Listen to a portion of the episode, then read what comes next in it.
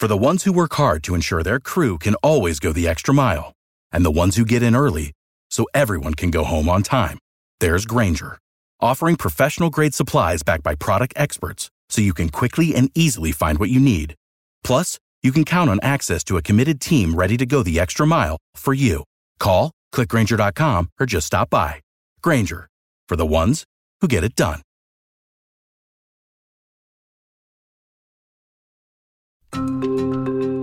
Welcome to the WRAL Daily Download. I'm your host, Amanda Lamb. In today's conversation, we're talking about a drug that has turned people's lives and the lives of so many families here in North Carolina upside down fentanyl. 4,000 people are dying in our state every year as a result of drug overdoses. A whopping 77% of those deaths are related to the powerful drug fentanyl, according to authorities. Now, the scary thing is that even the most minute dose, think of something as small as a grain of sand or salt, can kill you. WRAL reporter Chelsea Donovan spent several days with undercover agents and informants in Nash County, watching how they're battling this war on this deadly drug. In this episode, she's going to share what she saw and experienced. Chelsea, welcome to the program. Thanks for having me. So, you had a unique experience that in this day and age, you know, doesn't happen all the time with law enforcement and the media. You got to go out with a team of officers that deal primarily with drug cases in Nash County. Tell me how they work um, and how they, you know, use information to then get these search warrants to be able to go into the homes and look for these drugs. So they have a pretty robust NARC team and a special operations team that goes and um, really tackles guns, drugs, and gangs. And those are kind of the focus under the Nash County Sheriff's Office under the direction of Keith Stone. Um, and they've got some fo- folks in there that have uh, worked for the DEA for decades. And so there's a lot of experience. And as you can imagine, part of Nash County is somewhat rural, but it's got one of the busiest highways in the United States, 95, going right through it. So, of course, they have a lot of um, drug busts in part of their interdiction team right there because you're seeing a lot of drugs come from the Miami area, going up to the East Coast, say New York or New Jersey, and Nash County is sort of right in the middle.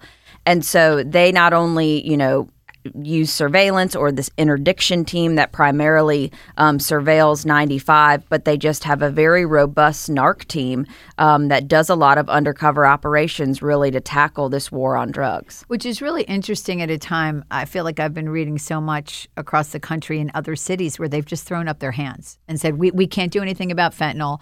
But yet here you are in, you know, a pretty rural area of North Carolina with law enforcement saying, no, we are going to do something. Um, what were some of the things that surprised you uh, when you went out with them? So, out of all of the raids that we went on, whether it be in a, a, nice neighborhood, a mobile home park, or sort of a you know a roadside you know seedy hotel that's a hotbed for drugs, in every single circumstance, there were at least children who passed through there or were right near where these drugs are, literally within arm reach. So they would be on the coffee table, they would be on the nightstand, um, they would be on the back of a toilet. Same with guns. It's amazing to see, and, and you'll see in this coming up in, in an investigates piece, that, you know, when these raids happen, you're literally seeing children's bikes in the yard, or you're seeing children coming out in their pajamas with their mom. Uh, not having any clue that there are drugs being made and sold out of the place that they lay their head down at night. Which is really amazing. Well, we will be back to talk more about this after the break. For the ones who work hard to ensure their crew can always go the extra mile, and the ones who get in early so everyone can go home on time, there's Grainger, offering professional grade supplies backed by product experts so you can quickly and easily find what you need. Plus, you can count on access to a committed team ready to go the extra mile for you. Call, clickgrainger.com, or just stop by. Grainger, for the ones who get it done.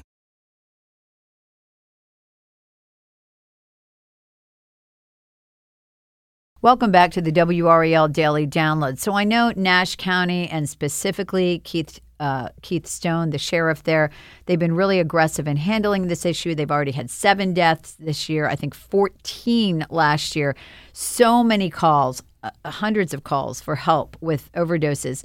Um, what are they trying to do? I know part of this information gathering is using confidential informants. Tell me about how that works. Yeah, so you mentioned the overdoses. I think they had like 190 overdose calls so far this year, 300 last year. So that speaks to just the trend, and it's all fentanyl and heroin related. But one of the things, and uh, and this is not new to any law enforcement agency is using CIs or confidential informants. These are folks that work for the sheriff's office. Most of the time, they're drug users themselves, and they sort of strike a deal with the sheriff's office or whatever authorities, and they get paid to do this. So they go undercover and buy drugs or possibly buy, you know, guns, and this helps the sheriff's department establish leads to what they call some of the lower end folks on the totem pole. They try to get the lower end folks from the totem pole with these CIs and then they can work their way sort of up to the pyramid to get the folks that are sort of um, the kingpins for these folks. But what struck me with this was that many of these confidential informants were folks that had families before, then they fell into drugs. One of the people that you'll see in this piece that airs soon, um, it was a former healthcare worker that turned to drugs and then started working for the sheriff's office and has made tens of thousands of dollars helping them, um, you know, bust these folks. And, you know, they get that money, and then a lot of times they use that money to pay their rent or they use that money to buy more drugs. Um, but it's amazing to hear these folks talk about why they do it, but they're also in danger when they do Yeah, it as that's well. what I was going to say because I know you talked to somebody. I think it was a woman, and and she was struggling with drug addiction. I mean, why does she do this? I mean, is it the money, and and and is she fearful for her life? it's the money and she feels like she's helping sort of eradicate this problem you know one buy at a time she actually says in the piece that she it was a dream for her to do this uh, she saw one of her friends overdose on fentanyl and that prompted her to at least do her part in helping the sheriff's office i mean and it's it, it's an it's an interesting underground world because they protect her she helps them and these folks that that do this really lead them to some of these folks that are are dealing big time drugs in Nash County. And what else was interesting from your reporting is that the dealers actually label their product. I mean, they're proud of it, which is so crazy because you're thinking they don't want to be caught, but yet there's this arrogance of, well, if you buy my drug, uh, and whatever the product's name is, you know, it's going to be stronger or better. Yeah. So when we were in the evidence room in the sheriff's office, we were seeing these little bindle, bindles of heroin that are usually always laced with fentanyl, and they'd say things like Powerball or Frosted Flakes. And I'm like, why are they branding it? I mean, doesn't that lead you right to them if someone kind of rats them out? And they said, no, it's their way of sort of, um, like you said, exposing the best stuff. And I said, well, why would a drug user want to continually go back to the most potent concoction? And they said they'll take the high and they're willing to take the death. So these folks love that whatever that feeling is And the risk and is the worth risk is worth the reward to die and that to me struck me i mean that that kind of gives you chills because you're just like why would someone do that but that's what they're out for unfortunately And I know one of the measures of the success in Nash County is is the amount of drugs they're getting off the street. I mean, hundreds of thousands of worth dollars worth of drugs. I think this year and millions last year. But there's also this human cost that we've been talking about, which are the deaths. And um, I know the officers carry Narcan, which is a an antidote that you know helps restart somebody's heart if they're having an overdose. How do they deal with this? I mean, this has got to be a really emotionally difficult job to, to, to literally see people dying. there were young women on the narc team that i mean we would talk kind of off camera and i would just say how are you doing? And they'd say you know this is just hard. These some of these people that are on the teams are mothers and they're going into places where there are children that are exposed to the drug. Um, sheriff stone said it too you know it, this is something that doesn't hold any boundaries, whether it be in a million dollar home in Nash County or a mobile home or that seedy hotel.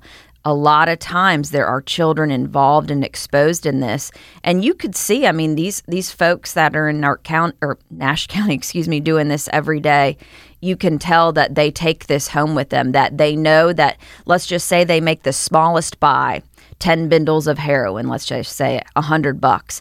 That still to them, as they put it, seems small potatoes to us. That's 10 opportunities that they removed from the street of 10 people possibly dying. So it's yeoman's work and what they're doing, small or large, out to really save a life and eradicate this issue that is an epidemic not only in North Carolina but across the country. And they're obviously very passionate about it. Well, Chelsea, thank you so much for sharing this really powerful investigation with us.